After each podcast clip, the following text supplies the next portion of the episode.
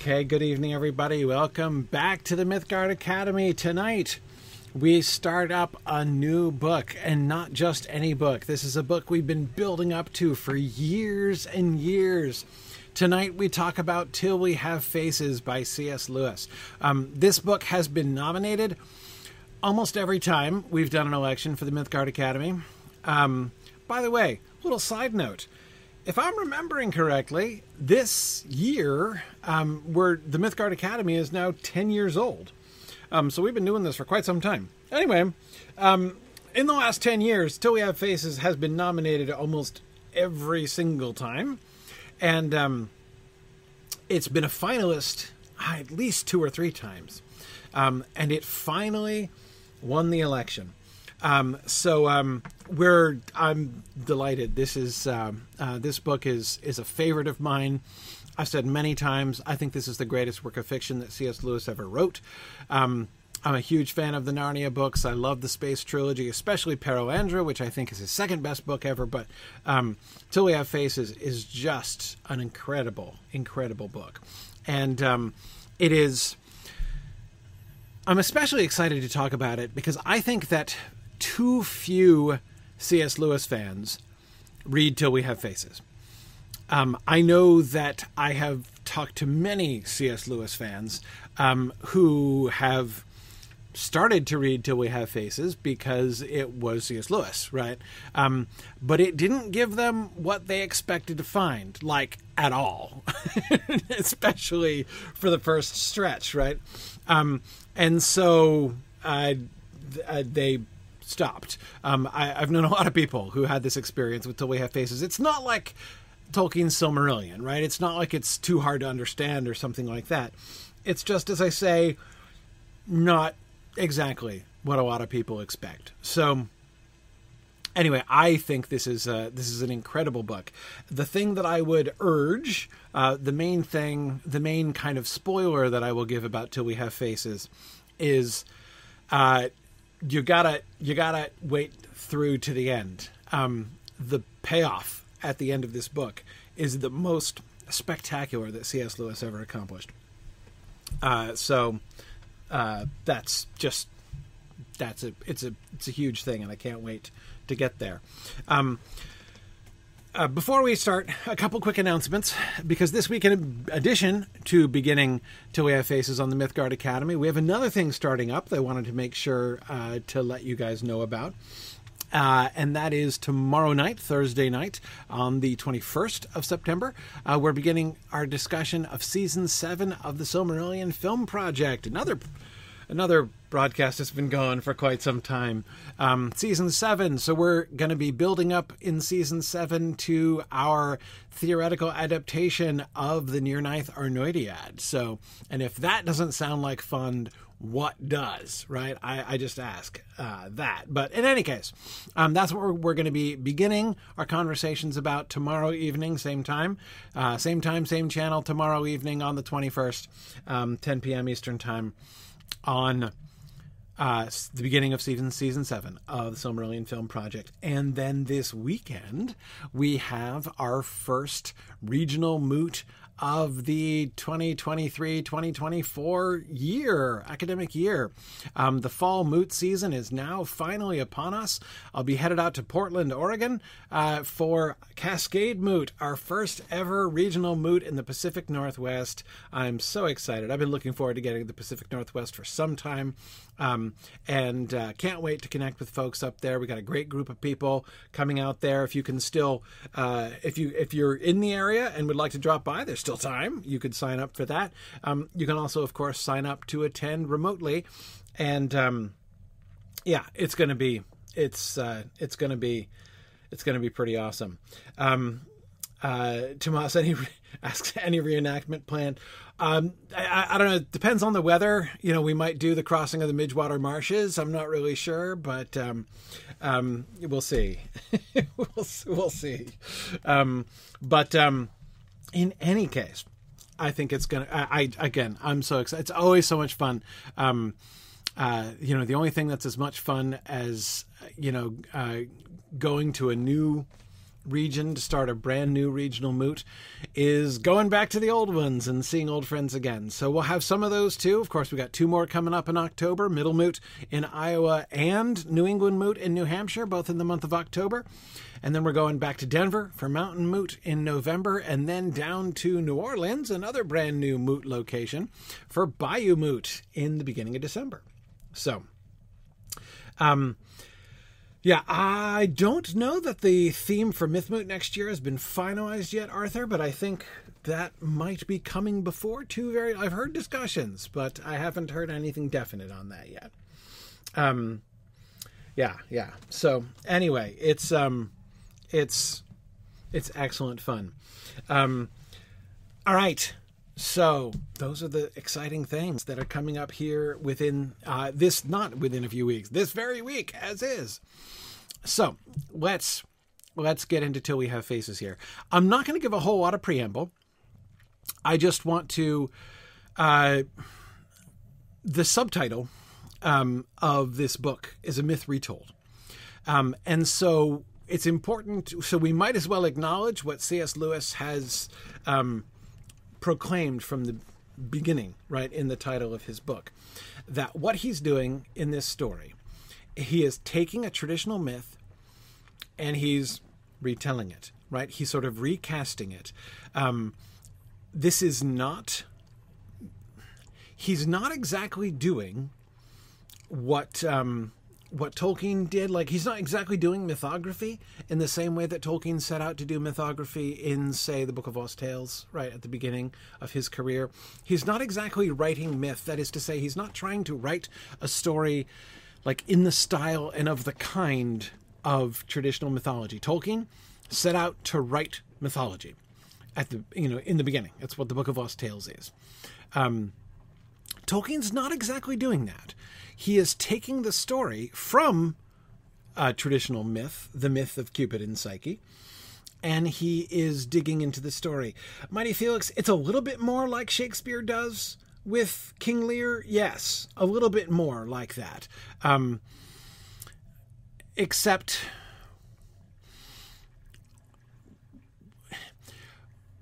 Hmm, okay, sorry. I'm just trying to trying to figure out exactly how to how to frame this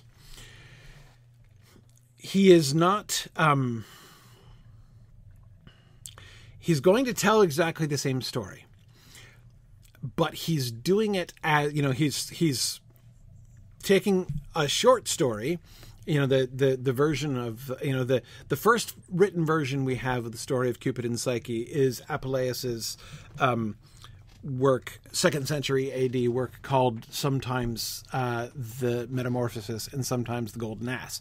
Um, that's the first written version we have of it. It's pretty obvious that the myth of Cupid and Psyche long predates that, as there is uh, Greek art, uh, depictions of Cupid and Psyche in Greek art predating it by many centuries, which leads people to understand. I mean, what certainly looks like the myth of Cupid and Psyche, and so therefore it seems fairly certain that this myth significantly um, predated that.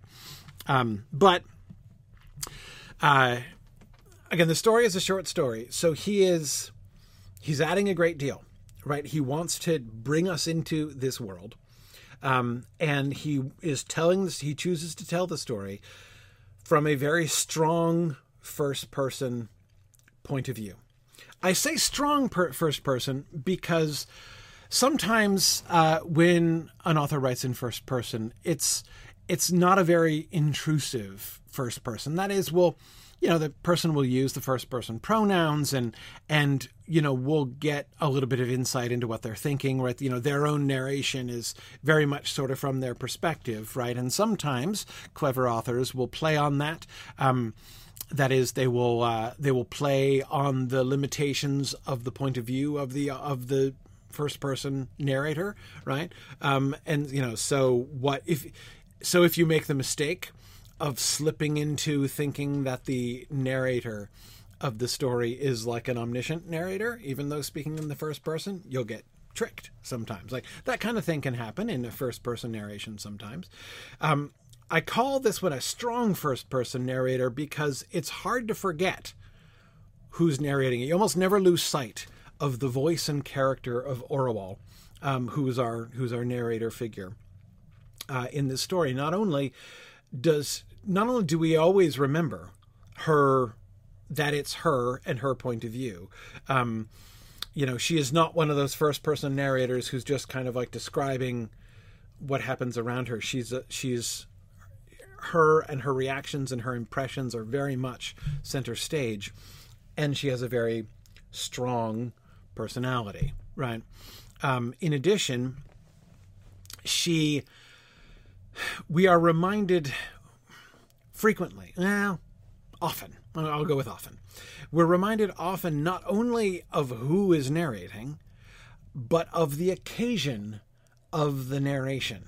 Um, again, think about other first person narrations that you've read, right? Often the first person narrator will tell the story in a very sort of current way, like uh, like they themselves, and they'll um, presumably, right, if the story is being told by this character who's going through all of the action, right, speaking in the first person, there's this like some kind of fictional understanding that at some point later that person must have written this down, right? I mean, like that's that that has to have happened, right, in order for the story to exist, and yet, you know, sometimes the story won't really talk about that or it won't mention it very much right? And you're again you're just kind of allowed to lose yourself in the the current and present narrative um, that is being told us by the by the primary storyteller.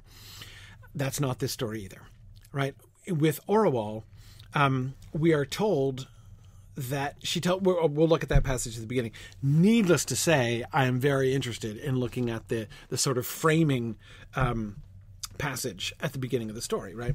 Um, uh, clearly, we need to pay attention to that, and we'll get there in a moment. But she tells us that at the beginning of the story, as we'll see, that she's coming to the end of her life.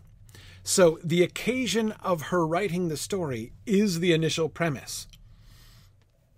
And we're reminded of it throughout. We're reminded that these are memoirs of hers that she is writing back and narrating, you know, from these these early events. We're going to be talking about. Um, my hope, if all goes well, as we'll get through chapters one through three today. We'll see how we do.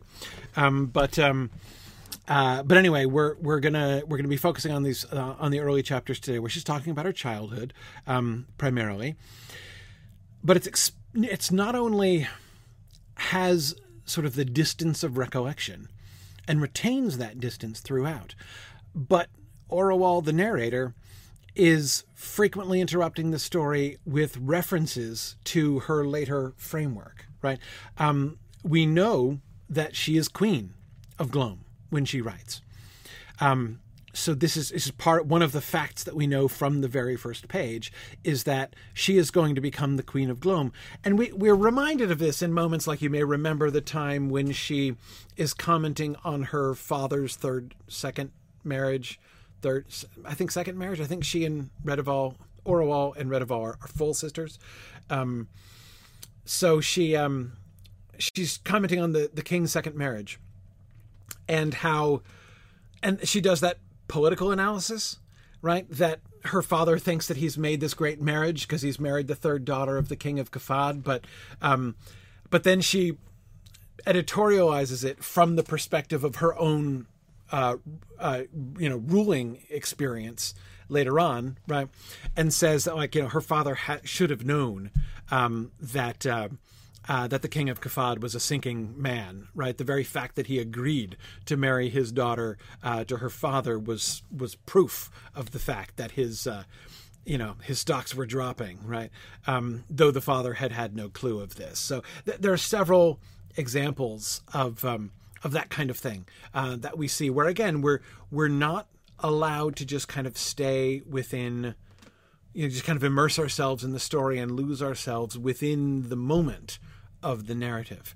Um, there's a kind of a distance that's going to be kept, as we'll see as we'll see throughout. So, um, so again, the the larger point, he is telling the story. He is unfolding the story within within you know in a novel form right inside the the the sort of the realistic psychological experience of the character and he's putting it in the voice of a very strong a very strong voice of a very strong character, right? Um, now, of course, the setting. Just to note the setting, um, he's also transported it, which is really interesting. Um, it's a Greek story. Um, it doesn't take place in ancient Greek. He displaces the story um, to somewhere east of Greece. We don't know exactly where, right? Someplace sort of I don't know, vaguely Mesopotamian, right? We don't really exactly know. There's a bunch of other little kingdoms. None of Greece is the only um, uh, sort of real world anchor that we have uh, geographically. We know the, the, the Greek lands, as they call them, are very far away. Uh, time wise, we don't know exactly when in history this is, though it seems to be pre Alexander the Great um, on account of they're not speaking Greek, right? Their their culture has not been um, uh, has not been made Greek in the way that cultures often were, right, in the post Alexander the Great period. Um, but um, uh, but in any case, it's it's so it's it's removed from Greece, and so it's quite early, right? We're looking at like Bronze Age ish uh, kind of uh, uh, kind of culture here, pre Alexander the Great. Um, so one of the things, one of the sort of elements that he introduces in this story from the beginning, he said he's going to retell this myth, right? And one of the very first things that we see in the first sentences of the story is that he's trans he's not just he's just retelling it, he's transposing it. And he's transposing it not by bringing it forward into the modern world, say, which would be a very common way uh, to tell this story. Of course, many of you are familiar. In fact, I bet you almost all of you are familiar with another retelling of the myth of Cupid and Psyche.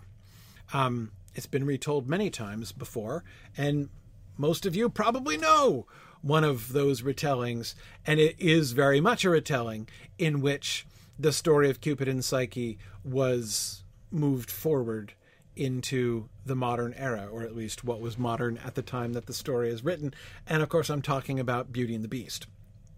Um, uh, Beauty and the Beast is, well, okay, it's not 100% the same story, but it's pretty much a retelling of the Cupid and Psyche story. Um, and uh, with some very interesting differences as well. And there will be interesting differences in this one too, as we will see. Um, but um, uh, but yeah, Sphinx. Uh, sorry, I'm. Uh, Sphinx says that transposition uh, makes him think of music.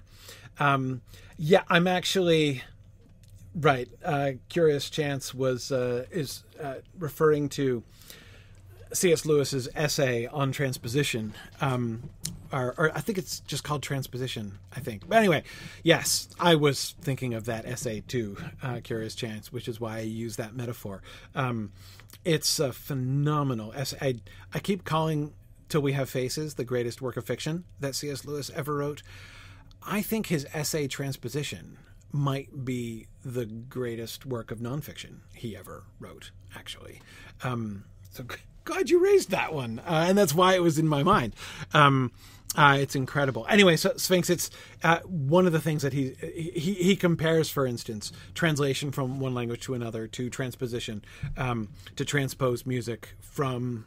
Uh, especially from something like to transpose a symphony, um, an orchestral score of a symphony, uh, and transpose it for like the piano, for instance.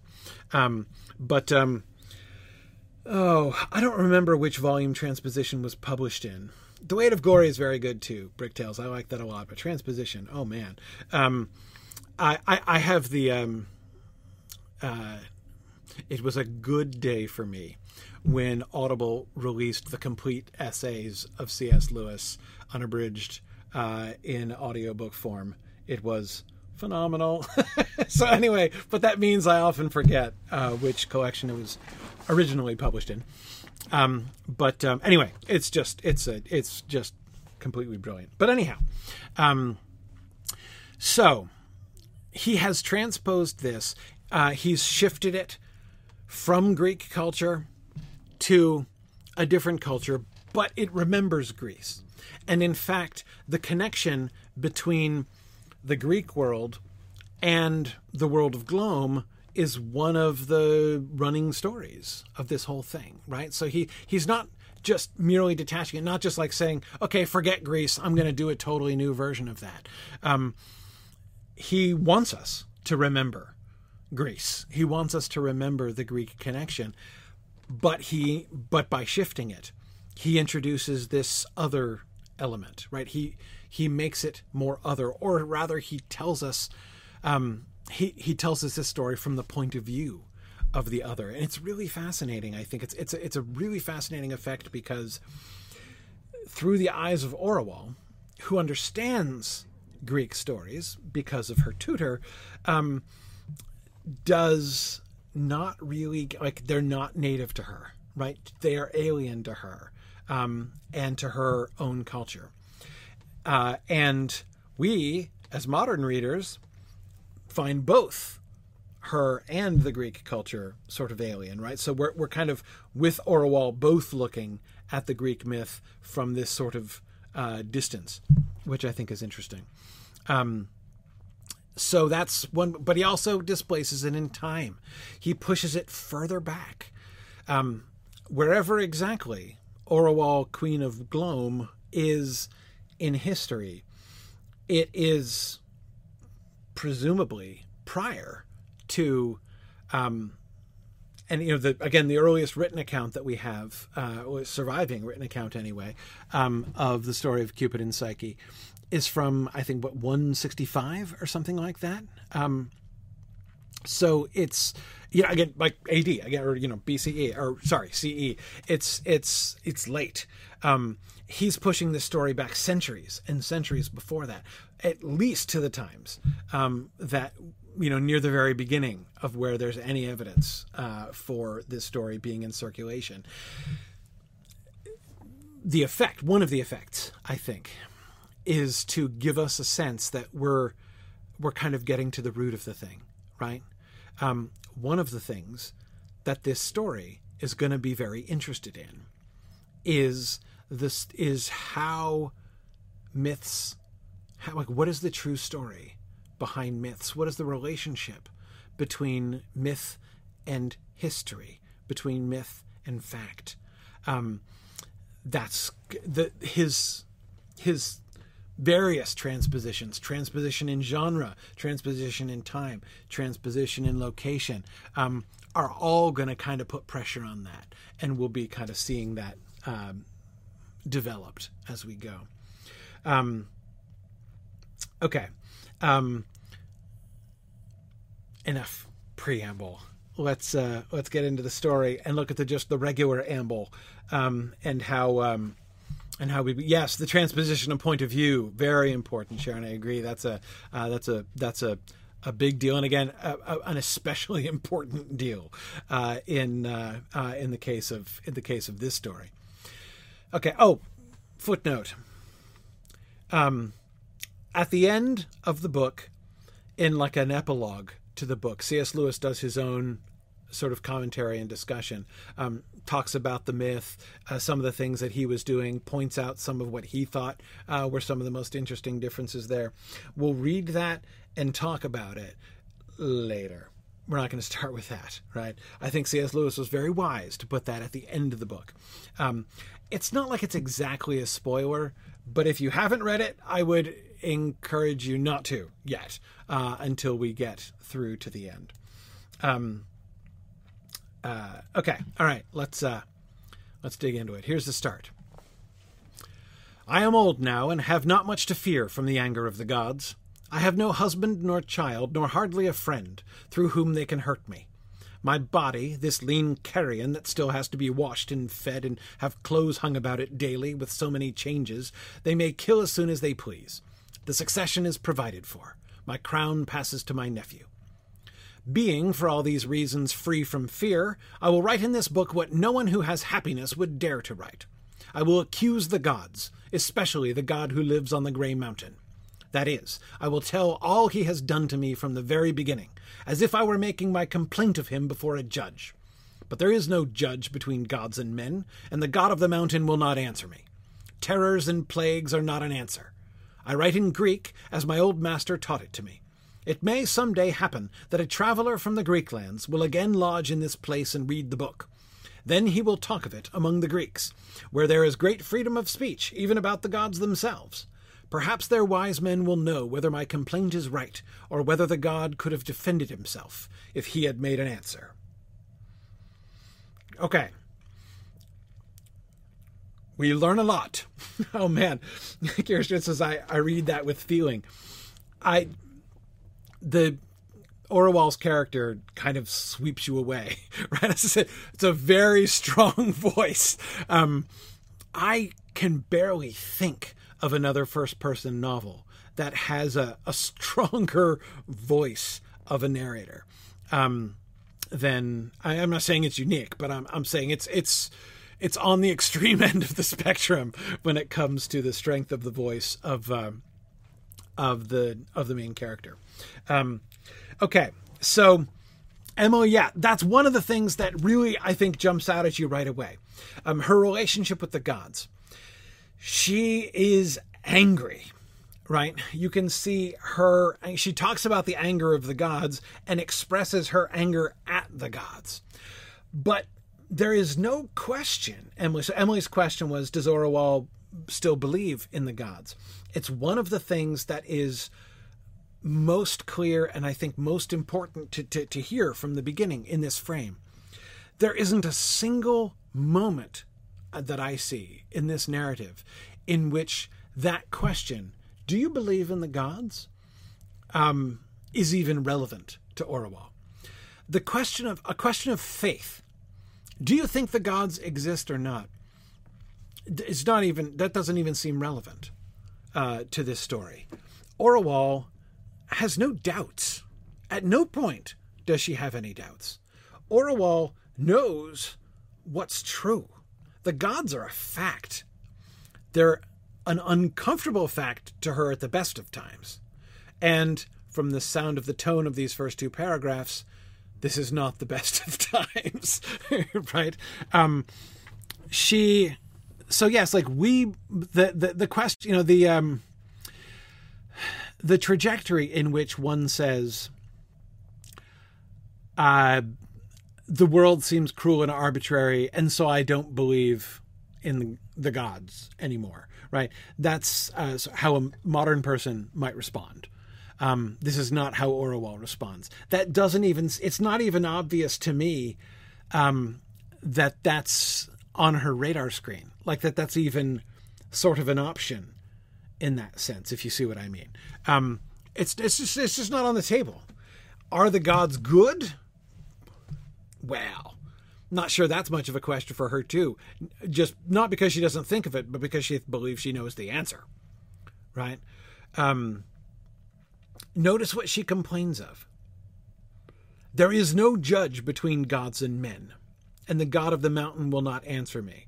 And then that stinging terrors and plagues are not an answer. Jerk. right? I mean, like, okay, so yeah, the gods can send terrors and plagues. Yeah, yeah, they can do that. Right? But that isn't an answer.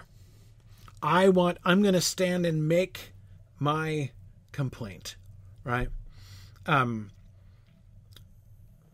yeah, yeah.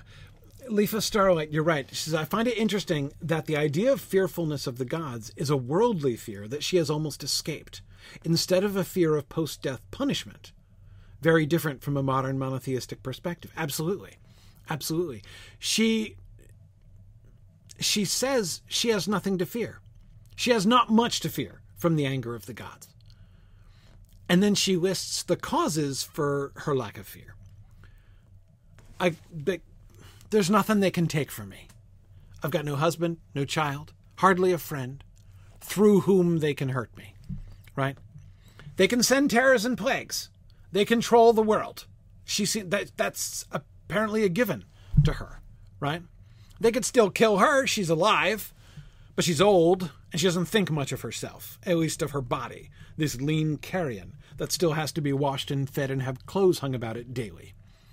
Um, they can kill that as soon as they please, she says. I don't care. This is why, she says, I need have no fear of the anger of the gods.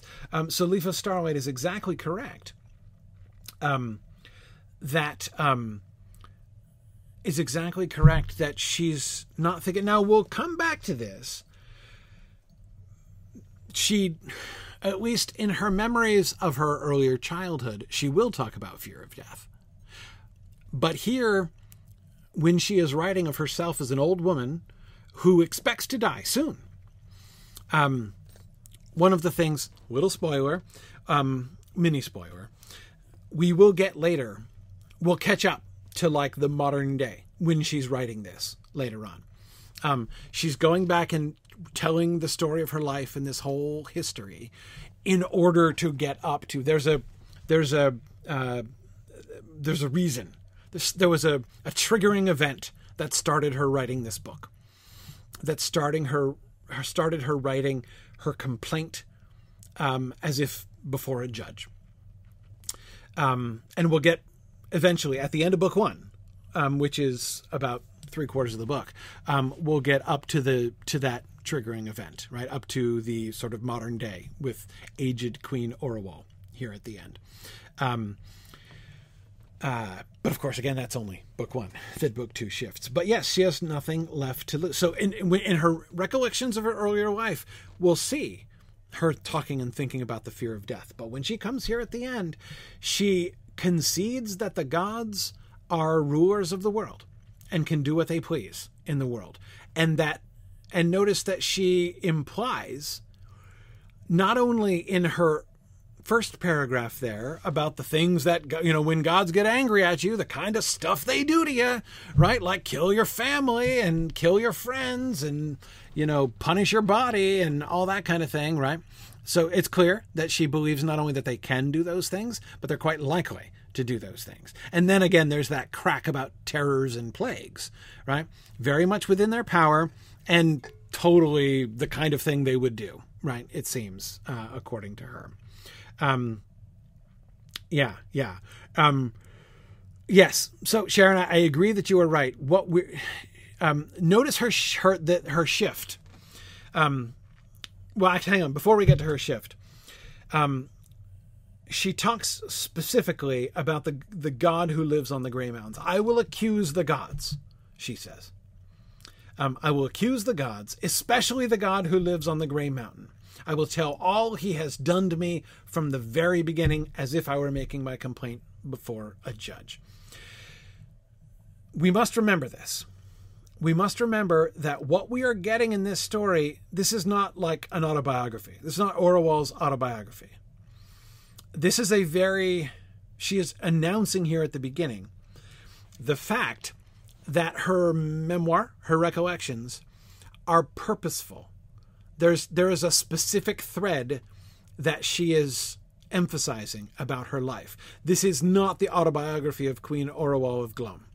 That will become more and more obvious as we get towards. I mean, it, it's going to turn out. This isn't. This doesn't even count as a spoiler because it doesn't even really matter much for the story. That she's a great queen of Glome. She, you know, by the time of her death, Queen Orual of Glome is going to be a legendary figure one of the greatest rulers that this country um, or any of the countries round about has ever seen. And when she gets to that part of the story, she's going to skip it all, right? She's just going to be like, yeah, whatever. Then a bunch of not important things happened. Um, so again, it's not an autobiography. Um, she has a particular axe to grind. There is a purpose for which she is recalling and retelling all of the things that she is recalling and telling. And this, she says, is what it is. So we have to remember when we go back and we read through the narrative, we go back, we're going forward, she's going back, um, that what she is doing is telling all that the God who lives on the gray mountain has done to her from the very beginning. She is making her complaint. But then notice she she says she's a couple things about this. First of all, um, it's um, she brags a little bit about the fact that she's going to do something almost nobody would dare to do, and that is accuse the gods. Why would nobody do this? Why does nobody do this? Out of awe, reverence, respect, love? Nah, Fear is why. Fear. Um, I will write in this book what no one who has happiness would dare to write. Because if you're happy, you've got stuff the gods can take away from you. And if you step out of line, if you accuse the gods, if you speak up about the horrible thing, horrible things the gods do to people, they will take your happiness away. That's just what they're like. I mean, this this is clearly the frame that we're getting there, right? Her attitude is really clear. And then there's that sentence in the middle of the, that paragraph. But there is no judge between gods and men, and the God of the mountain will not answer me. I know this is pointless. I'm going to write this as if I'm making my complaint before a judge. Um, but it doesn't matter, right? She wants to do it. She's determined to do it even though she thinks there's no point, um, and it sort of can't do any good. But she won't be silent. She is too angry to be silent. The God of the mountain will not answer me. Nobody can actually hold the gods accountable.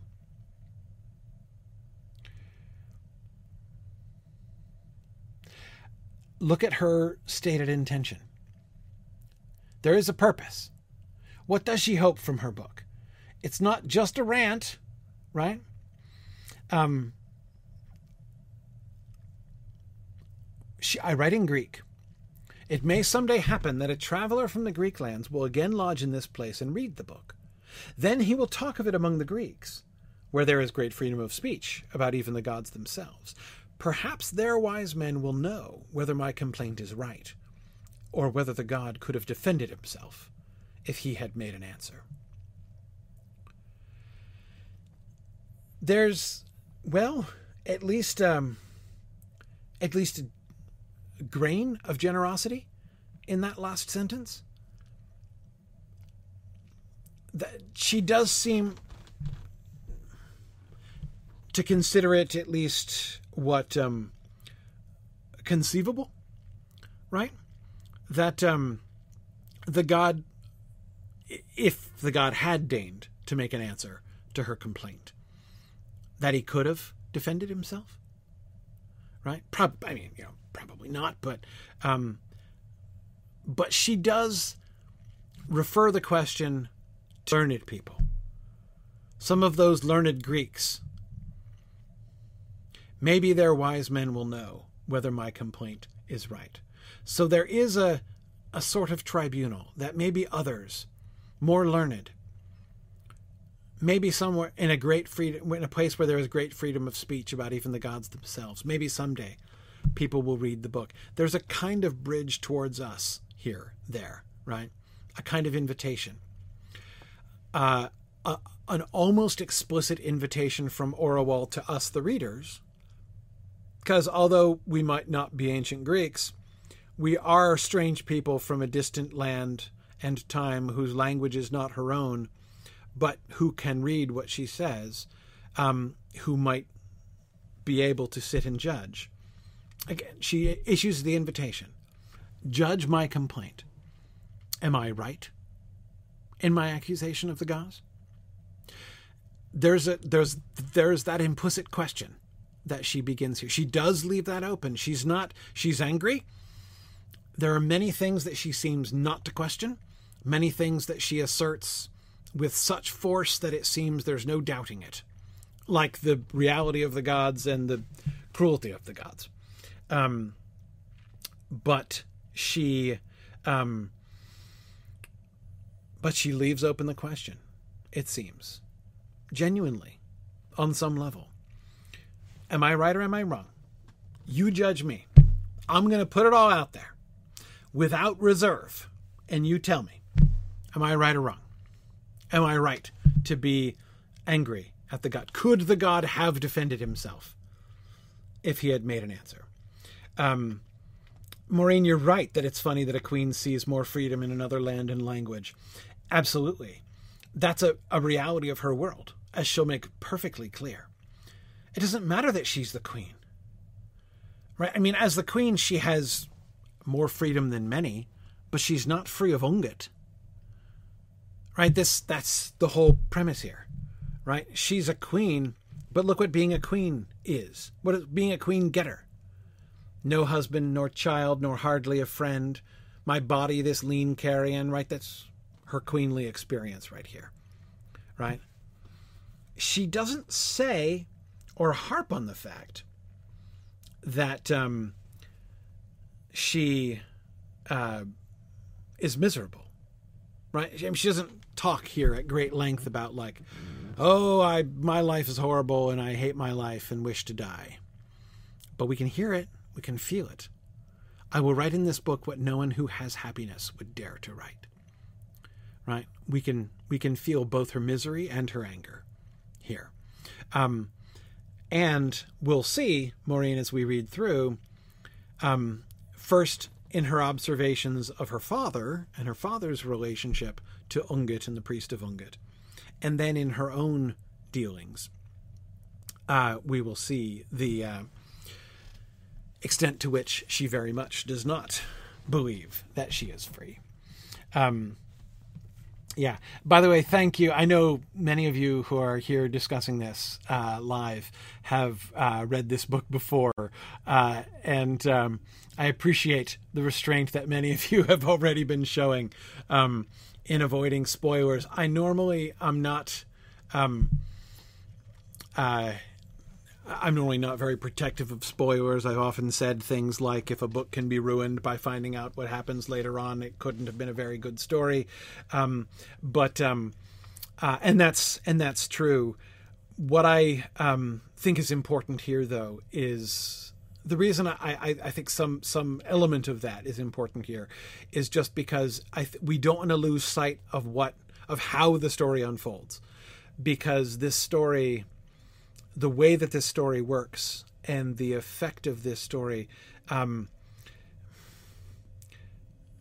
to give a little spoiler of my own, ultimately, the drama of this story is Orual's own understanding of things, um, her own internal change. And we're not going to get that. We're not going to see it. We're not going to really appreciate it if we try to jump to the end. Um, it's really important to stick with Orual as she as she goes through. Um, exactly, JJ. That's exactly right. It's not that knowing the end spoils it, but rather that we don't want to be thinking of the ending right now. I will admit that there will be passages that I'm going to stop and emphasize as we go through, which I certainly wouldn't which wouldn't be jumping out to me as very significant if I hadn't already read the ending, right?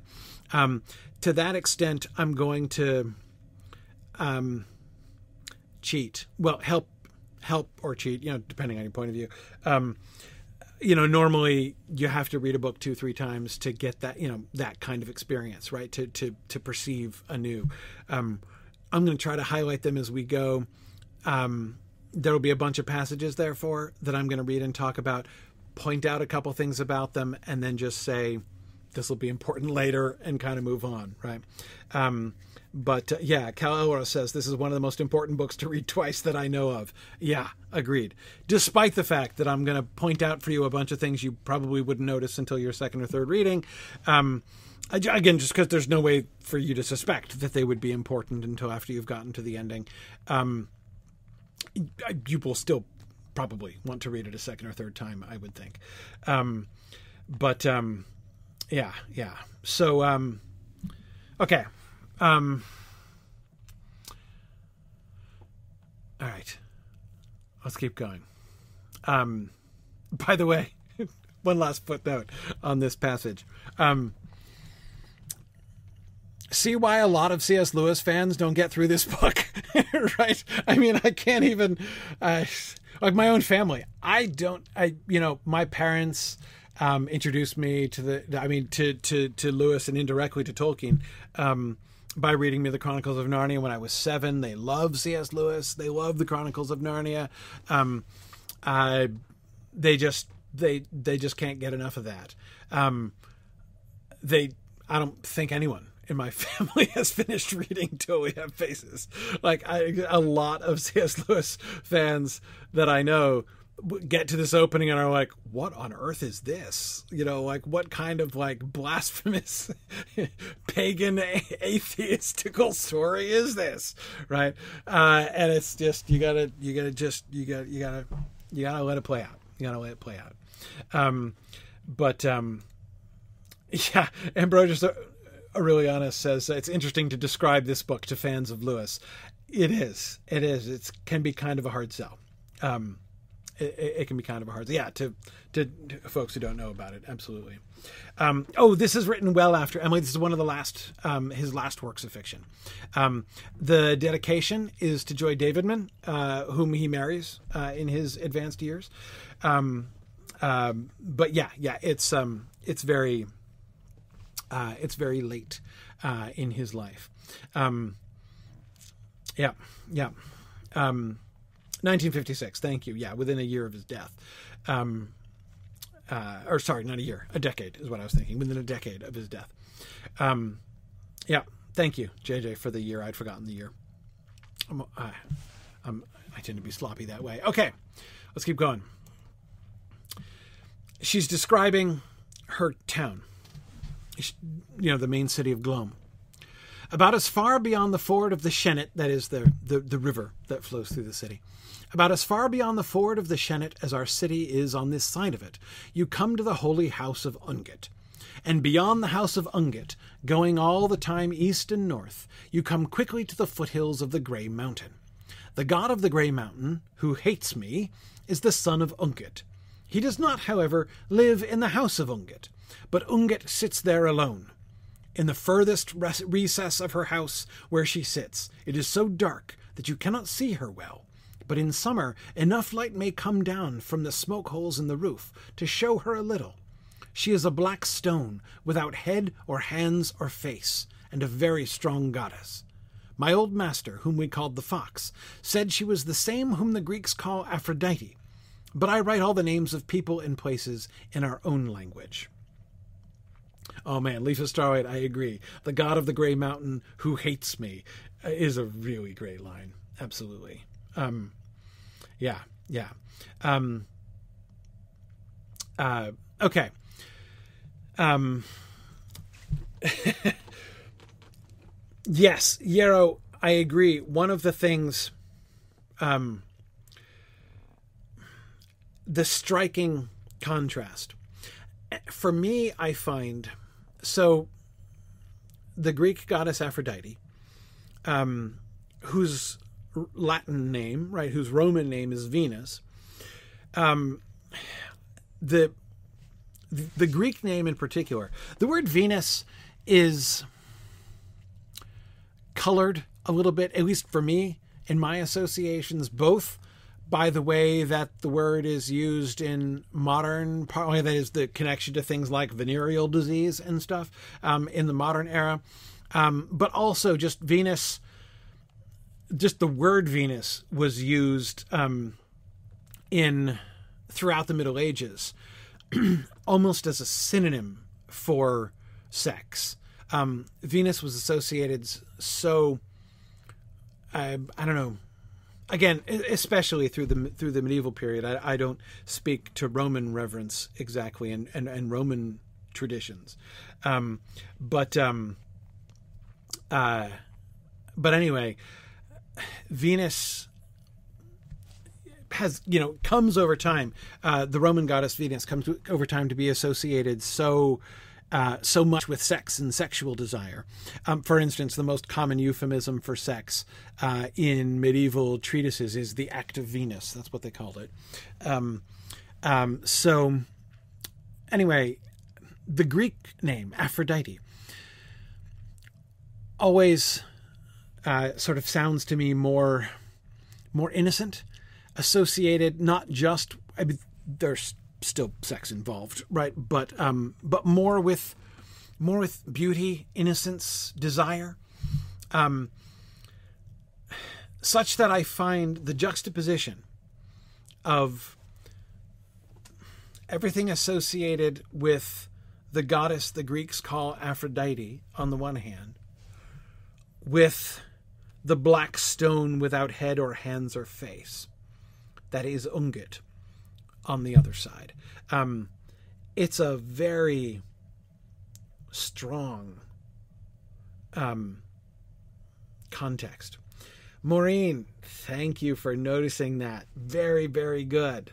Um, Ungit has no face. That gets slipped in there in the middle of the sentence, right? Um, we have no clear idea the significance of the title of this book. Um, sorry, I got a little choked up thinking about the title of this book later on in the story. But yes, um, I think it is very, very well noticed that the very first character in this story, who is described as having no face, is the goddess Ungit, the Black Stone, a very strong goddess. Um, and yes, curious chance, the the name, the sound of the name Ungit tells you something. Um, I think, I think the name Ungit, um, the name Ungit for the goddess in this book, it's one of my favorite namings. Like I, I don't know of anywhere where the the sound and feel and texture of the name of a figure in a book fits more perfectly with the thing right i just love the name ungit um, the way in which the kind of harshness of it. It's not just like that the whole language is harsh. I mean, Orual and Redival and, uh, you know, many of the other names that we get. Um, you know, Tarin, uh, the name of the uh, poor young lad who uh, is caught kissing Redival and immediately castrated. Um, I mean, lots of other people that we meet. No, nobody else has names like that. It's not so. It's it's not just like the language, right?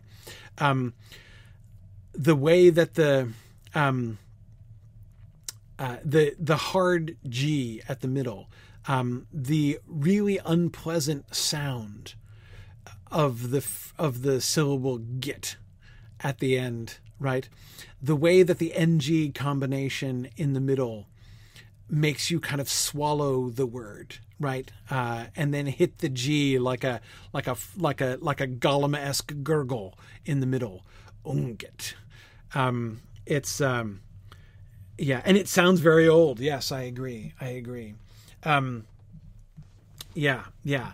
Um, and it does it, it it it it's kind of like the word ingot i agree um, and she looks like an ingot as well right um, uh, yeah, yeah. So notice um, notice a, a couple other things here. What is the goddess? Who is the goddess? I think this is something that Lewis captures really, really interestingly. Um, I think when most modern readers read stories about statues of gods in ancient temples. Um, I think that they, I don't know.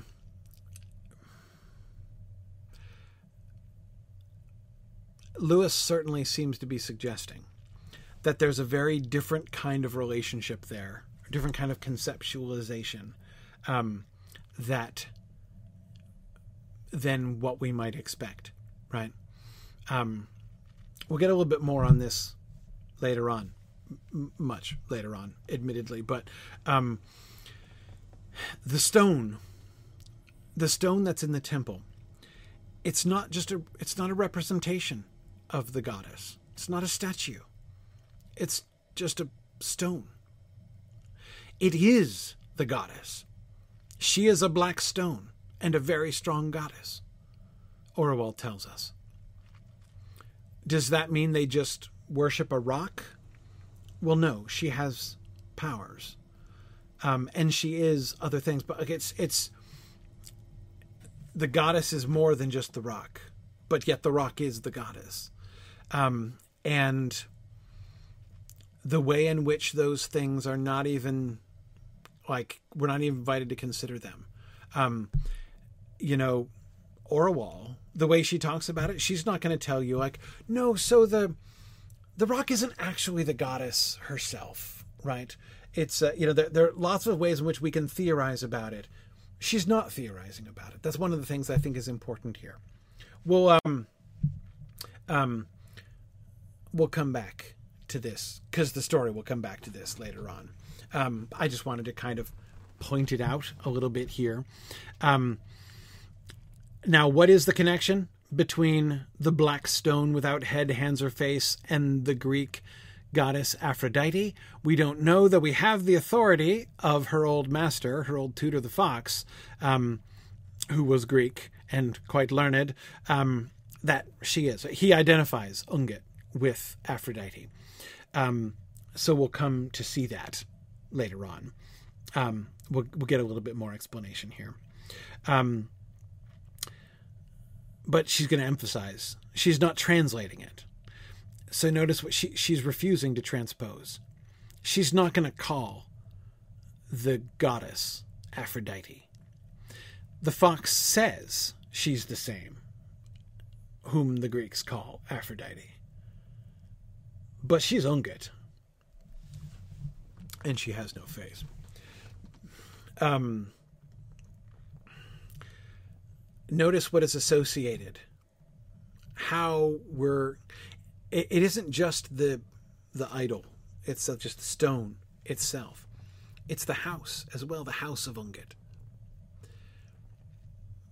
The house of Ungit is dark. In summer, enough light may come down from the smoke holes in the roof to show her a little.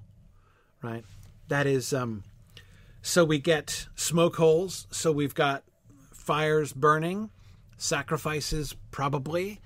Um the stone, the black stone is it actually used as an altar? What kinds of sacrifices are done? We're not we're not told yet, right? Um Bricktails, that's another really great question that it doesn't seem that Orual has a particular opinion about. Is Ungit a local goddess or a universal goddess? Ungit is a local goddess. I mean, the rock's right over there. You don't get more local than a big black stone, right? She's very local. Um, she didn't even, they didn't even import the stone, right? The stone came up out of the ground, so she's very local, right? Yet at the same time, she's like, yeah, the fox says she's Aphrodite. Seems fair, right? Um, yeah, yeah. Um, right, exactly with Starlight. Yet she is, she is Aphrodite. Yeah, yeah. Um, and Orual doesn't seem to question that. She accepts the identification which would imply that, yeah, the Greeks know her too. So she's not merely local. But that doesn't seem to phase Orual. She doesn't, it, that's not how she thinks. That's not her concern. Um, unless it gives her the one sliver of hope that she has in the introduction, right? If it's true that they know something of Ungit, whom they call Aphrodite, in the Greek lands as well, where they have great freedom of speech even about the gods, maybe they can tell me if my complaint against the gods is justified, right? Um, so there's a sort of a sliver of hope in that hint of universality in the goddess Ungit. Um, but that doesn't stop her from talking about and still plainly considering Ungit a uh, a very local deity indeed. Um, yeah, yeah. Um, yeah, Cal Elros, fantastic question. If she's Aphrodite but possesses none of the traits of Aphrodite, what does it mean to say they're the same? Yeah, exactly. An excellent question, right? What is the essence? What is what is Ungit? Who is Ungit really? What do the stories boil down to? When you take the Glomian traditions, I don't know what the adjectival form of Glome is, but I'm going with Glomian at this point. What is the the the, the what are the Glomian traditions of Ungit and what are the Greek traditions of Aphrodite? What do they have in common? Who is this person, right? Um yeah. Yeah, Glomic. Ah. Glomic is okay. Um yeah, yeah. Um glamorous. yeah. Um yeah. Okay. Anyway, uh, Glomish. Okay, no, you're right. I'll go with Glomish. I like it because it's like gnomish. Um, Glomish. All right, I'm going with Glomish. Glomish is funnier. Um, Glomish is funnier, so I'll go with that. Um, oh, gloaming. oh, that's pretty good, Sharon. In, in the gloaming. I don't know. It's a little too overtly Tolkien. I'm not sure. I'm not sure. Um, anyway, okay. I'll go. I'll go with Glomish. Okay. All right. All right. Um, so, the god of the Grey Mountain is the son of Ungit. Footnote. This is one of the reasons why I did not begin by reviewing by talking about Cupid it's myth of Cupid and Psyche is the myth that we're retelling here. Or I mean that Lewis is retelling and that we're rediscussing. Um, uh, almost everything you know about Cupid, especially visually, is horribly inappropriate. Um, just saying. so, well, knowledge of the Greek stuff is important because it's it's going to be playing on the surface of things. And I think we are being very much invited to ask the question that Cal Elros was talking about. Right? I mean, we're just told right here from the very beginning when we're first introduced to Ungit, we're told, P.S. She's Aphrodite, actually. Right? With no justification with no explanation. And if we're kind of looking out the corner of our eyes at the at the rock, at the black stone, and saying, uh, "Really? You're uh, you're sure? Sure that's Aphrodite? Uh, okay, right? I, am not I'm not seeing it. Right? I mean, if that's our reaction, that's not um, that's not inappropriate, right? Um, that seems to be that's part of the play. I think that Lewis is doing here. Again, we're sort of playing on the Greek traditions, recalling the Greek traditions. You know, through the with the help of the fox, the Greek tutor, um, the Greek stuff is going to be overlaid over Orual's native Glomish experience, um, but we're. Um, uh, but yet we're going to be continuously invited to hold the beautiful um, you know the beautiful desirable loving and lovely almost like innocent and yet sexual um, concept of the goddess Aphrodite. Um, you know, that lies, you know, we're, we're going to be asked to juxtapose that with this glum, dark, um, faceless, shapeless rock that sits in this dark building through which light barely on the brightest days of the year successfully filters down through the smoke holes. Um, that's a tension that Lewis seems to be cultivating here. Um, yeah, okay. Let's keep going. So this is uh, when the fox is um, being discovered. When she comes in and meets the fox for the first time. Now, Greekling, said my father to this man, I trust to beget a prince one of these days, and I have a mind to see him brought up in all the wisdom of your people. Meanwhile, practice on them. He pointed to us. He pointed at us children. If a man can teach a girl, he can teach anything. Then, just before he sent us away, he said, Especially the elder, see if you can make her wise. It's about all she'll ever be good for. I didn't understand that, but I knew it was like things I had heard people say of me ever since I could remember.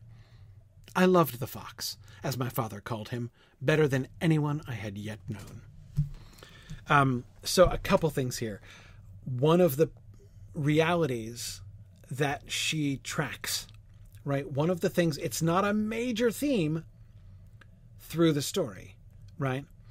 Um, that is, she doesn't emphasize it a whole lot, but we get several really important references, not only to the fact that Orual is extremely ugly, but to when she came to understand that she was ugly. Um, curious chance, why does it take her a long time to understand her ugliness?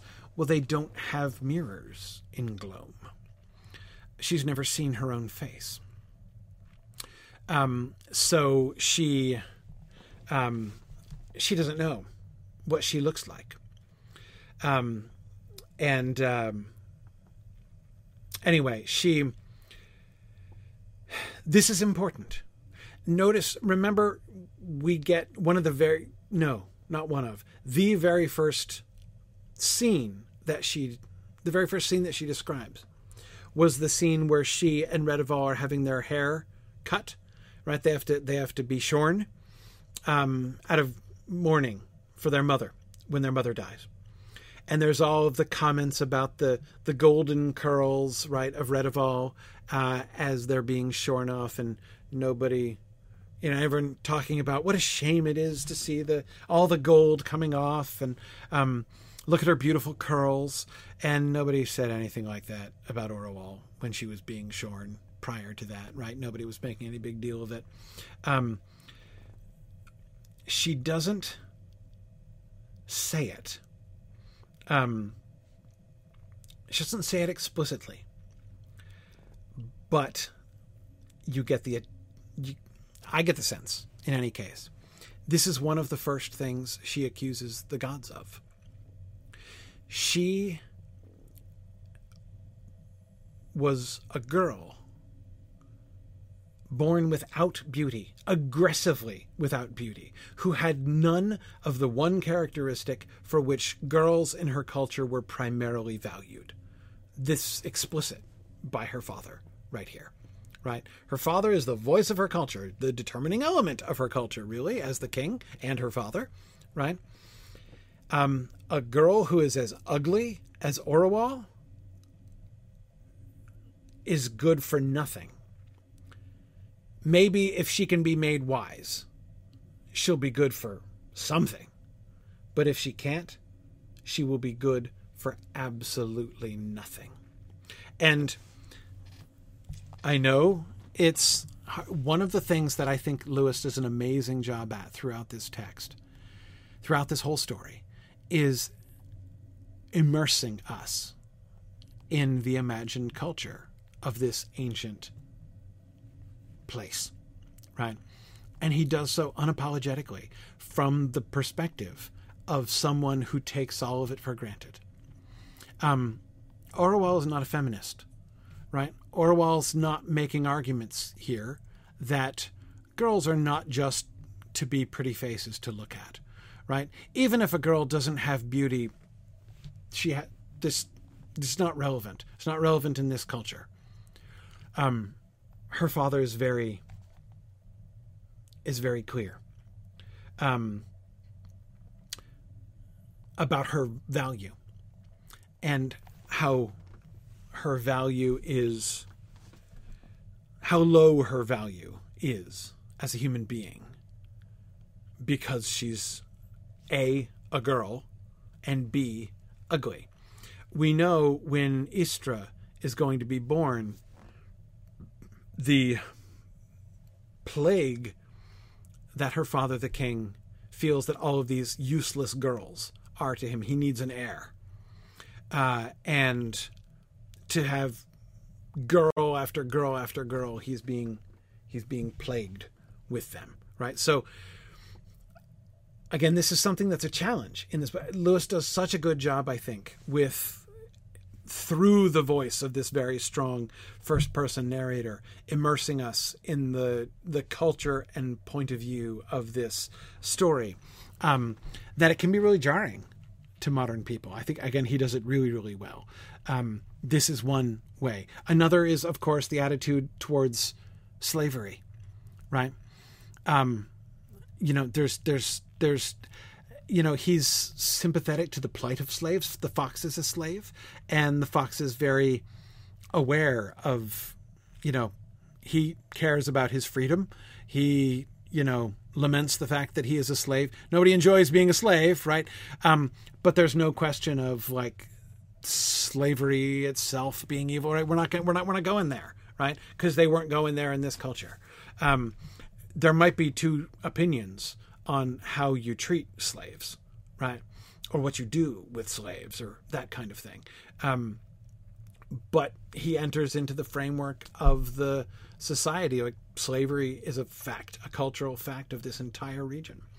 Um, but um, anyway, yeah, it's uh, it is Sharon. I do think it's uncomfortable uh, in a lot of ways. It's uncomfortable um, and pretty um, pretty uncompromising in that way in a lot of ways. But but I would urge us to look at this because as uh, as uncomfortable as it might be, it's crucial to the story. Orual's ugliness is very important. And remember, she's not just telling her autobiography. She's not just telling us about her ugliness and recalling these moments.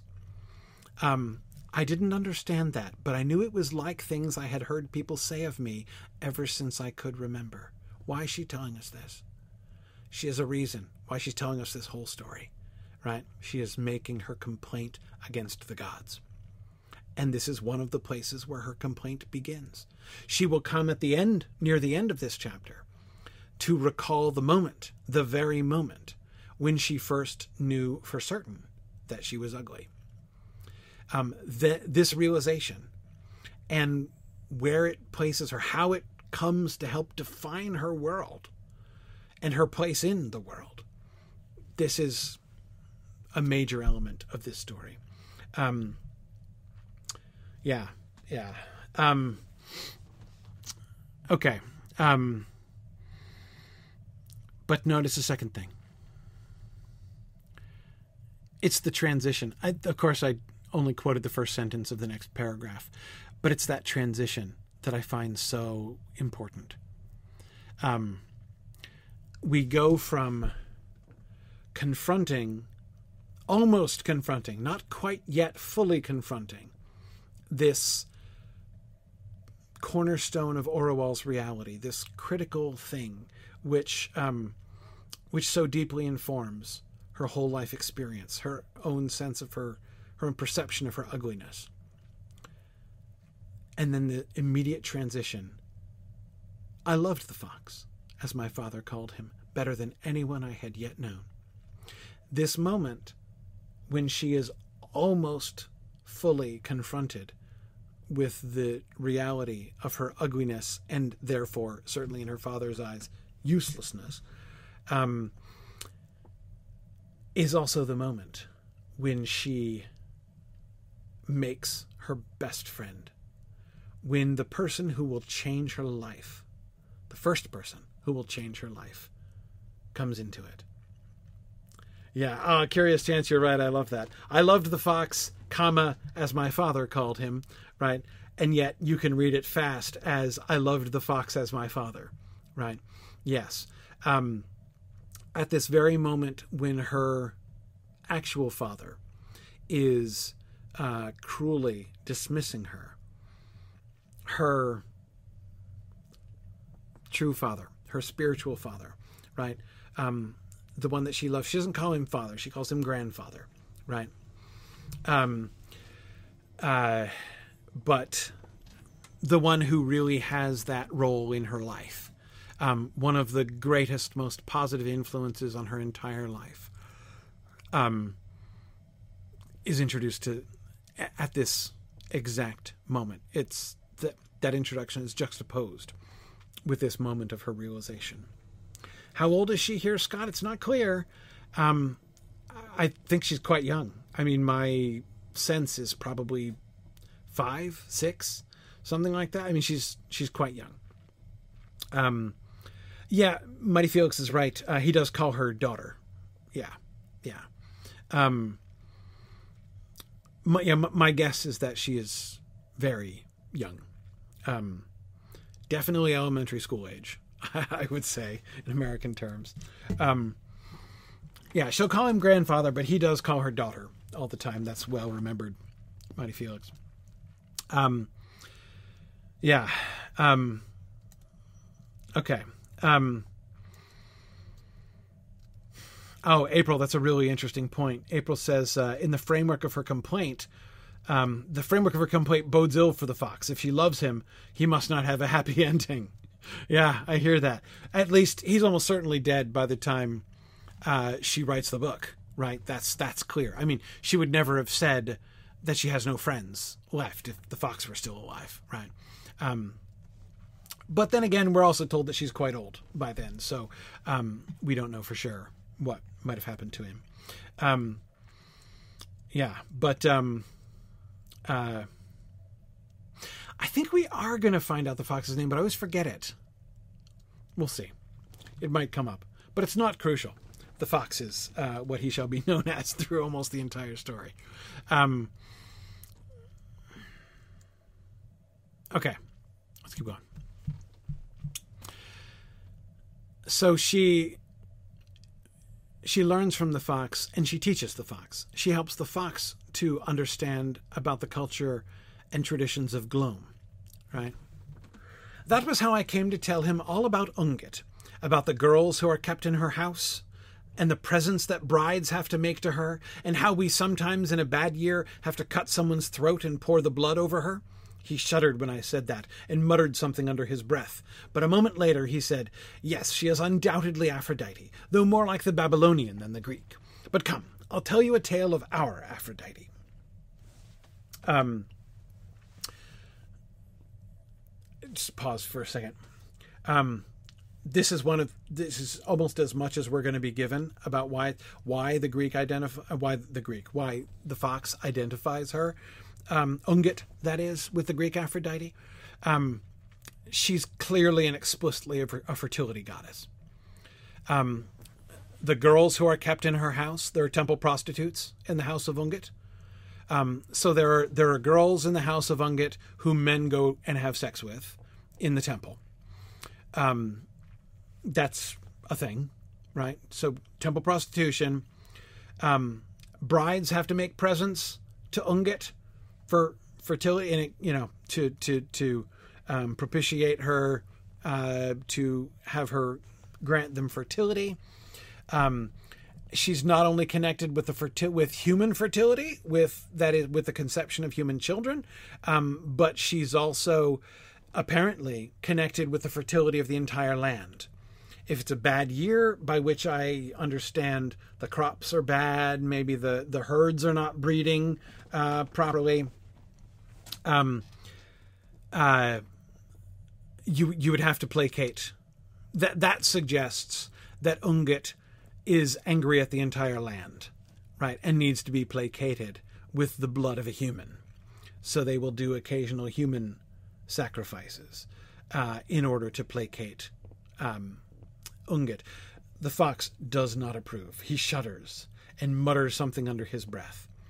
Um, she's more like the Babylonian Aphrodite than the Greek, he says, but undoubtedly Aphrodite. So um, the mere fact that she is a fertility goddess seems to be the primary thing that leads the fox to identify Ungit with Aphrodite. He clearly has this idea of a universal divine concept or element or figure. There is this idea of Aphrodite, um, and there are there are Greek stories, Greek stories and traditions about Aphrodite. There's a Babylonian figure who is like Aphrodite, right? Whom he identifies with Aphrodite, and then locally there's Ungit, right? And presumably there are dozens of others as well. But the but um, the fox seems to believe in some kind of higher thing, which all of these local stories point to. Um, but now he's going to tell a story. So having been told a little, a few sordid details, which he clearly, the fox clearly finds sordid, um, about Ungit um, he's going to tell a story of Aphrodite. So he begins telling the story of how Aphrodite meets Anchises. Um, for those of you who don't remember the, the, significance of that story, the outcome of um, the um, the result of the union between Anchises and Aphrodite is, of course, Aeneas. Um, Aeneas, the Trojan hero, um, who is the hero of the Aeneid, um, and the the son of Venus, of course, uh, in in Virgil. Um, so Anchises is a strapping Trojan lad whom um, Aphrodite comes across. And um, so it's just described her coming down and at her presence when she descends on. it was a little long, so I, I cut this bit, unfortunately. But um, when she descends on the land, all of the animals immediately pair off and go off and mate, right? Um, Anyway, but then he continues. But she dimmed her glory, and made herself like a mortal woman, and came to Anchises, and beguiled him, and they went up together into his bed. I think the fox had meant to end here, but the song now had him in its grip, and he went on to tell what followed how Anchises woke from sleep and saw Aphrodite standing in the door of the hut, now, not now like a mortal, but with the glory. So he knew he had lain with a goddess and he covered his eyes and shrieked, Kill me at once! Not that this ever really happened, the fox said in haste. It's only lies of poets, lies of poets, child, not in accordance with nature. But he had said enough to let me see that if the goddess was more beautiful in Greece than in Glome, she was equally terrible in each. Oh man, um, so um, so much going on here. Um, let's focus first on the story. Let's focus first on the story. Um, the culmination of the story, like where the story ends, and note we're not getting the fox's words. She's not quoting the fox. Um, she's not like reciting poetry here, though the fox was wont to do that. She is instead, Orual, that is, is paraphrasing. Right? She is retelling to us the story that you know she's paraphrasing for us the story that um, uh, that the fox had told to her. Um, and the culmination of that story is not just with the fact of the union of the mortal and the divine, right? When Aphrodite beguiles Anchises, the Trojan shepherd boy. They're pretty much all shepherds, as far as I can tell. Um, Anchises is a shepherd. Paris is a shepherd. They're all minding their own business, herding sheep, apparently. Um, but um, anyway, uh, the culmination is not the moment of union, right? And not any kind of sense of privilege or, as one might possibly say, grace, right? Uh, a divine love that has condescended down to the human level an unimaginable kind of love that has been bestowed upon a human person, right? That that's not the reaction of Anchises. That's not what this is a story about. Right? The story is when he discovers that he had lain with a goddess, he covers his eyes and shrieks, Kill me at once. The um what danger of the meeting of the divine and the human, the terrible danger to humans in that, um, the unbearable glory of the divine when it's revealed um, that humans can't can't can't stand, can't tolerate, right?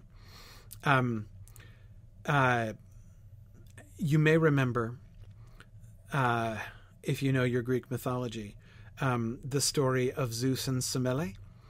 Um, she's Semele is the one. Of course, it's hard to keep track of um, Zeus's side chicks, but Semele is the one whom uh, Juno or Hera d- tricks into getting Zeus to make a rash promise. Um, when he comes to her the next time, she says, Promise me something. And he's like, Oh, yeah, sure, whatever you want. And she says, reveal yourself to me in your glory.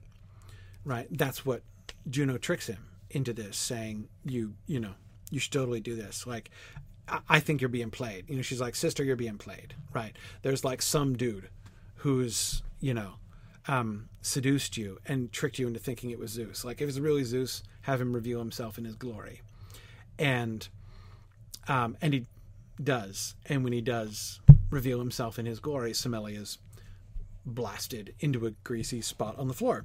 Um, that's what happens when the divine is revealed in its glory um, to humans. Um, okay. Um,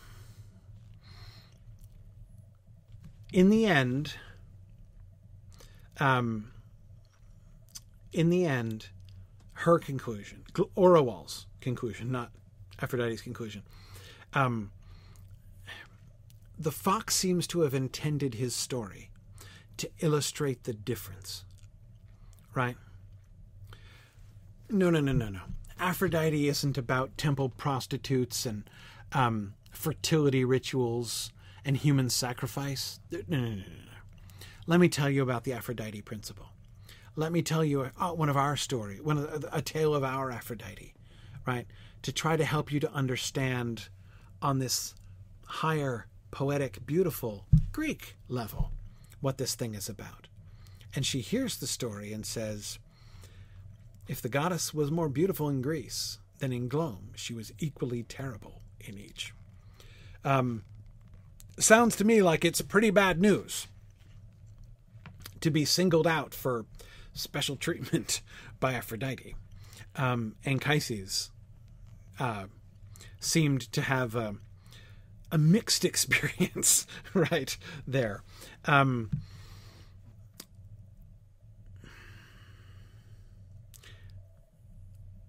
one last thing here.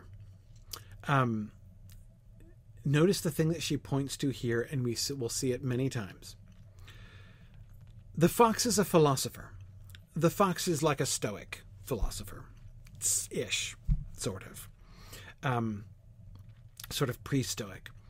Um, he's a philosopher, and he does not believe the stories about the gods. Um, this, of course, you you can read this sort of thing in Plato, right? Plato talks about this that the the poetic stories about the gods he thinks they're kind of a scandal, right? Like this sort of story, Aphrodite coming down and having sex with Anchises and stuff. He's like that's that's uh, that's not what the divine nature is like, right? Um, uh, he believes in that which is a the divine is that which is in accordance with nature, right? Stories like this are just lies of poets, lies of poets. It's almost a Plato quotation there. Um, none of this ever really happened, right? Um, it's just a, it's just lies of poets. Um, and yet, notice what happens when he tells the story. What happens to him, the fox, when he tells the story. I love her reflection as an old woman, remembering when she, as a young child, was told this this rather racy story, right? Um, I think the fox had meant to end there, right? Like they went up together into his bed. Let's ask no further questions. The end, right? Um, I think the fox had meant to end there, but the song now had him in its grip, and he went on to tell what followed. Um, the fox admits to liking poetry, but he pretends to like instructional poetry, philosophical poetry, right? Uh, rhymes of lore and that kind of thing, right? Um, but he loves poetic art. He loves stories. And the idea of the song, once he starts reciting the story, once he starts reciting poetry, he is swept away. Something comes over him. He, the fox himself, encounters something. And this is very Greek. This idea of poetry and song. This is the muses, right? Poetry and song having a grip, becoming that kind of a divine encounter, right? Um, the idea of inspiration, that's why we use that word. Um, the when the gods breathe into you some of their own divine nature and their own divine insight, and that's what makes a you know a bard, a storyteller, um, a poet. That's what sweeps them away, right? He is a philosopher. He knows what's real. He doesn't believe in any of the stories of the gods. He doesn't believe in local religious practice and superstition. He believes in that which is in accordance with nature. Um, the fox knows what's true and has these things figured out, and yet, when the song gets him in his grip, in its grip, he is overwhelmed by it. Um, and that's an important. So it's so we can see embedded with. So this is the story of a union, a divine and human union, right? And embedded within this story is another little divine and human union in the fox's recitation itself, right? All of these different ways and different places in which the divine and human sort of frontier, uh, the sort of the frontier zone between the divine and the human. And Orual's commentary on it all, right? Um, that the goddess, be she Ungit or Aphrodite, is equally terrible in every tradition, right? You don't want to mess with even the fox's own resistance, right? When the fox has his little moments here, um, he doesn't like it. He denies it um, he she can see the kind of the conflict that lightly the hypocrisy right? Him telling himself he doesn't believe these things telling himself he doesn't like poetry because it tells lies about the gods but he does right? Um, even the fox even though it's endearing and she kind of loves it about him right um, her her memories of it are affectionate, um, and yet she, um, and yet she's like the the effect. It, even that at the end of the day is not really a very attractive thing that happens, right? When the fox kind of encounters the divine in the reciting of poetry, it makes him untrue to his own principles, and that's very uncomfortable with him. Um, yeah, yeah. Um, yes, Sharon, you're right. Ungit and Aphrodite are awe inducing and therefore awful. Yes, and to Orual in both senses, right? Um, last comment, and yet people are talking about holiness. This is a very, I, I find this very, very striking.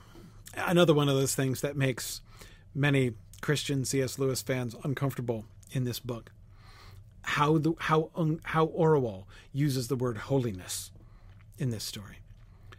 When we had made some progress in our task, the king brought the priest of Ungit in to hear us. Um, the task, of course, is the girls' choir learning the Greek um, uh, marriage bed hymn, right? Um, they're singing a. Uh, what's the word? Epithalamion. That's the word. They're singing an ep- an, an epithalamion, a uh, a Greek marriage poem. When we had made some, it's really a Greek marriage bed poem, which is what most epithalamia are actually about. Um, when we had made some progress in our task, the king brought the priest of Ungit in to hear us. I had a fear of that priest, which was quite different from my fear of my father. I think that what frightened me in those early days was the holiness of the smell that hung about him a temple smell of blood, mostly pigeon's blood, but he had sacrificed men too, and burnt fat, and singed hair, and wine, and stale incense. It is the Ungit smell. Perhaps I was afraid of his clothes, too, all the skins they were made of, and the dried bladders, and the great mask, shaped like a bird's head, which hung on his chest. It looked as if there were a bird growing out of his body. Um,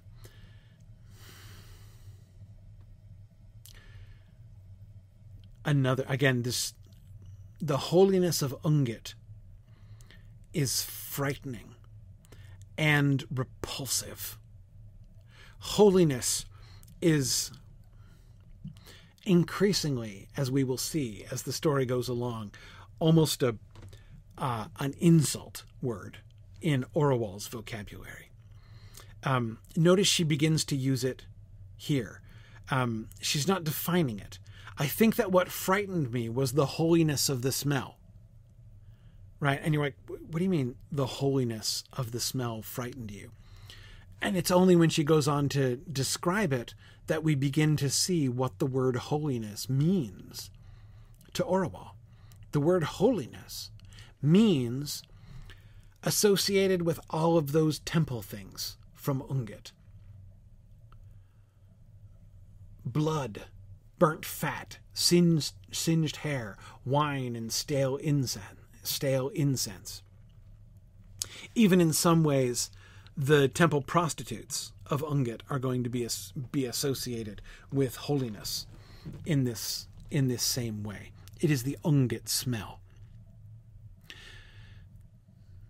I think that what frightened me was the holiness of the smell. That's what was bad about it.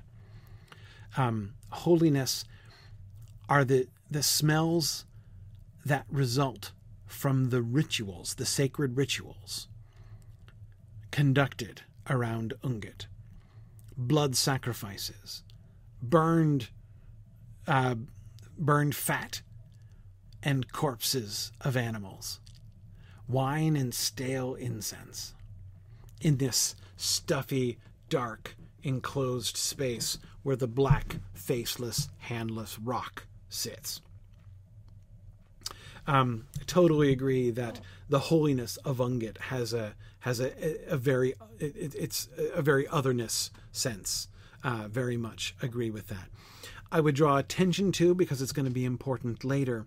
This mask that the priest of Ungit um, um, that hangs down around his neck and sits on his chest, the bird's head mask um, which makes it look as if a bird were growing out of his body. Um, again, that's going to be an important. This is one of those things I'm just going to flag for you. The idea that the priest of Ungit himself is made to look almost like he is an egg, with a bird emerging out of him. Right, his chest is there's a bird growing out of it. It looks like there's a bird growing out of it. Um, that's um, just wanted to note that that's going to be important later.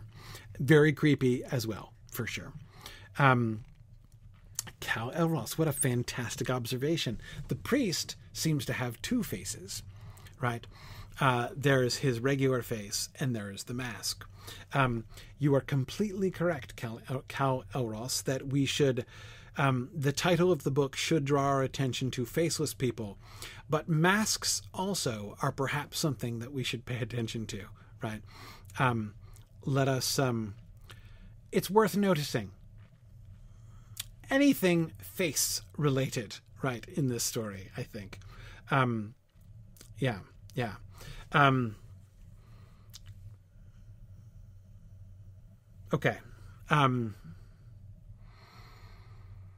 all right, I think that's all I wanted to draw attention to there. Um, do I have time? Yeah, one more. This is the end of chapter one, so let's do this one, then we'll be done. Um, this is when the new queen shows up. I know now that the face I saw was beautiful, but I did not think of that then.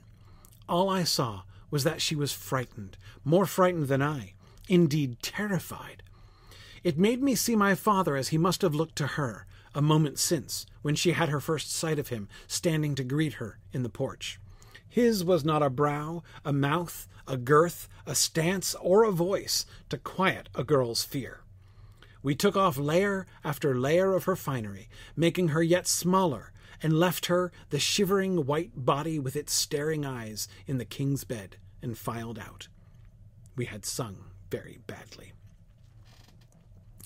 Um, they strip the new queen, leaving her naked uh, in the king's bed. This, of course, would have been common in many cultures.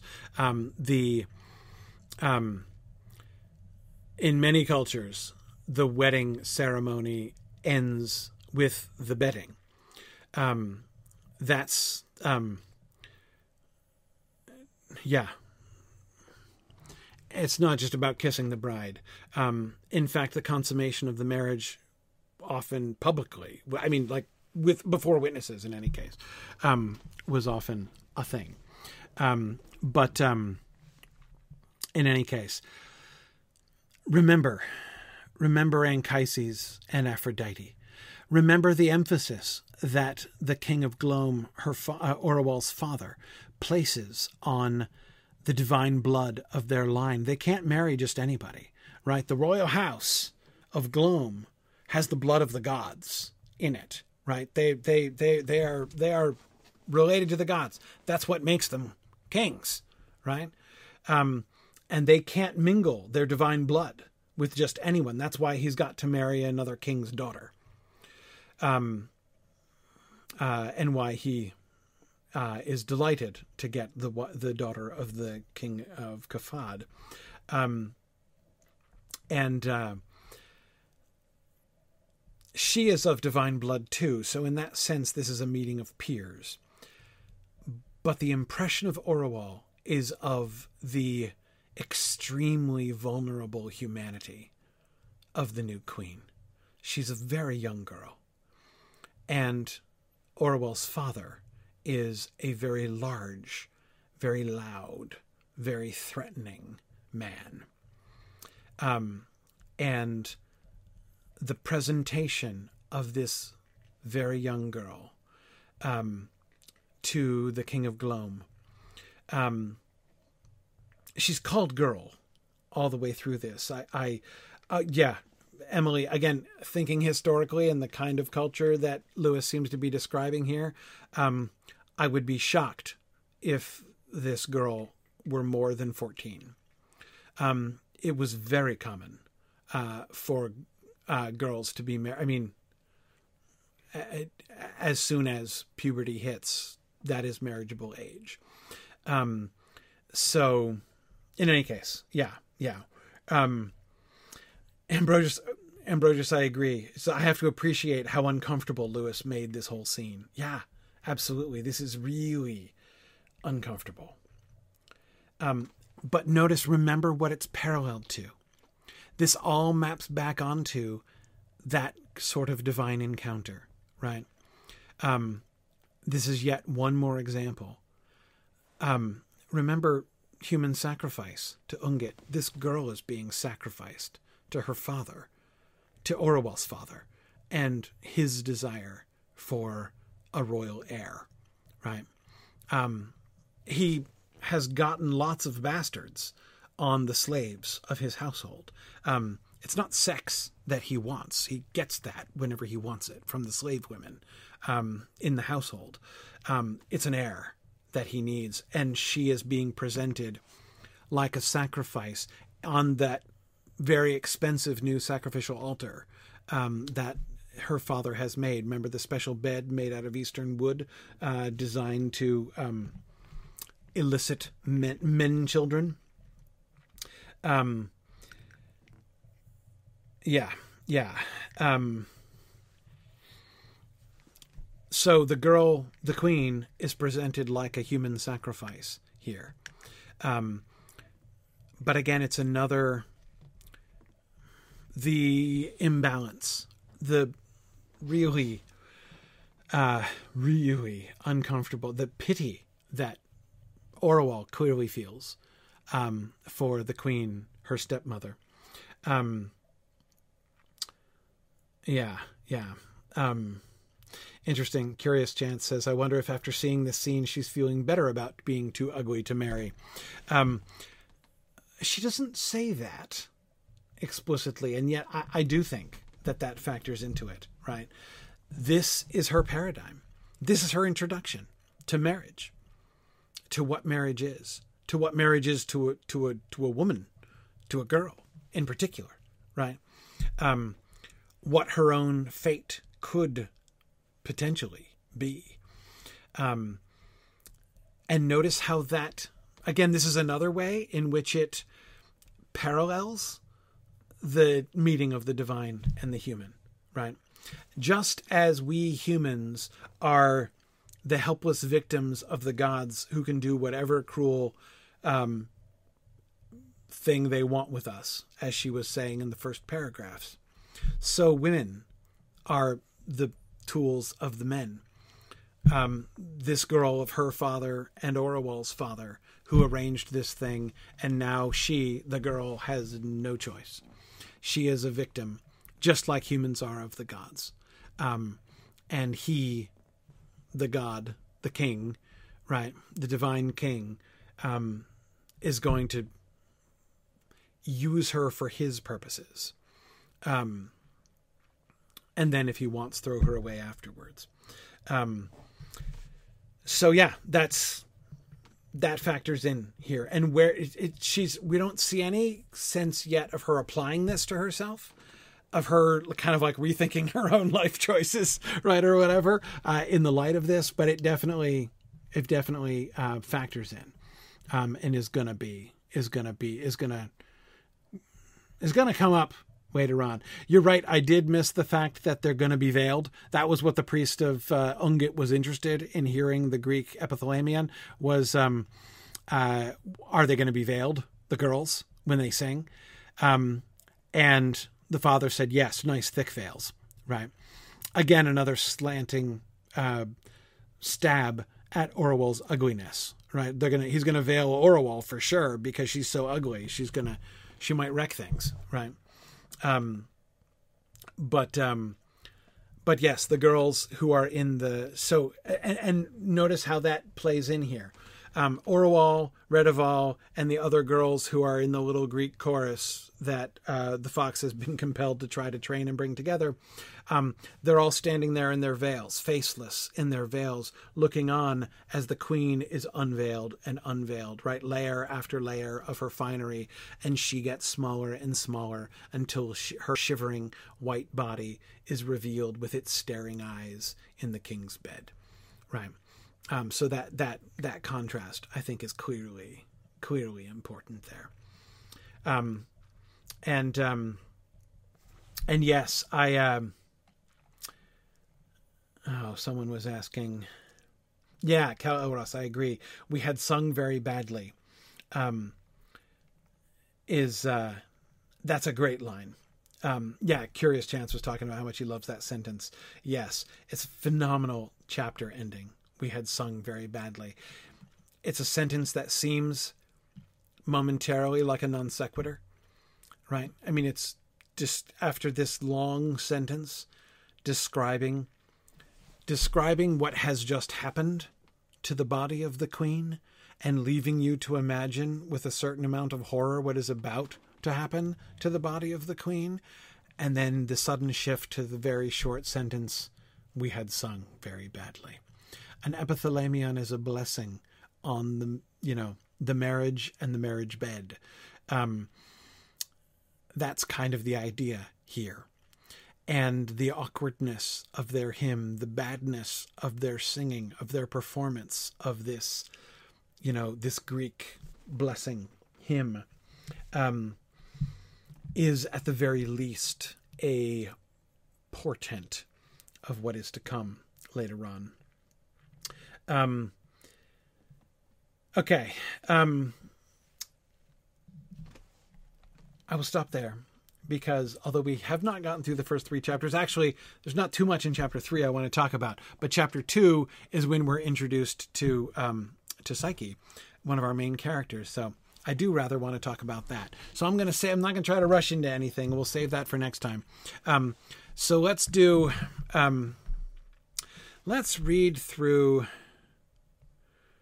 See, I'm always changing my mind because um, you know, I never know exactly how far we're going to get. Let's say, let me just look a second here. Let's think about it. I'm thinking through chapter 5. Oh, yes. Let's read through chapter 5. Chapter 5 is a big one, an important one. I mean, it's not like terribly long. Um, but yeah, let's read through chapter 5. Um, so we'll. Do, that'll be ambitious. We may not get all the way through chapter five, but let's let's let's let's let's read through chapter five for next time. Um, no class next week. Uh, no, wait. No, that's not correct. There will be class next week. We'll be good. Yeah, I'm having a moot, but um, this is Wednesday. I'll be back. Um, so yeah, yeah, we'll be fine. Um, I'll be back from uh, I'll be back from Portland next week. So next week, indeed, it shall be. Um, we will uh, we will meet Istra Psyche next time, and then work up towards our big major crisis. Um, I will hope that we get to chapter five, um, the priest of Ungit and the king, because it is a it is a an excellent chapter. Anyway, thanks very much, everybody. This was a great deal of fun. Looking forward to continuing, uh, and I will see you guys next time. Thanks very much. Bye now.